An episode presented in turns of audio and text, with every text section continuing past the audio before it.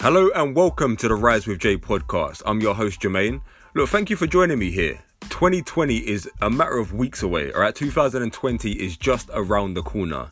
Now, the whole concept of this podcast is to uplift you, to motivate you, and to inspire you, to help push you towards achieving the goals that you're trying to achieve, whether it be within a business, financially, relationship wise, health and fitness wise, whatever it is, alright? I'm gonna be delivering motivation to help push you towards achieving that. Like I said, 2020 is just around the corner. Let's all work towards achieving our goals together.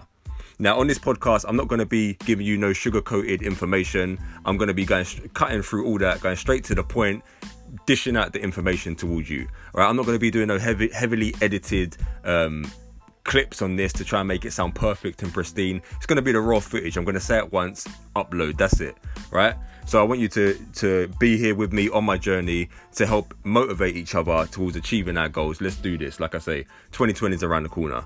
Once again, thanks for tuning in to Rise with Jay. Stay tuned for a lot more content.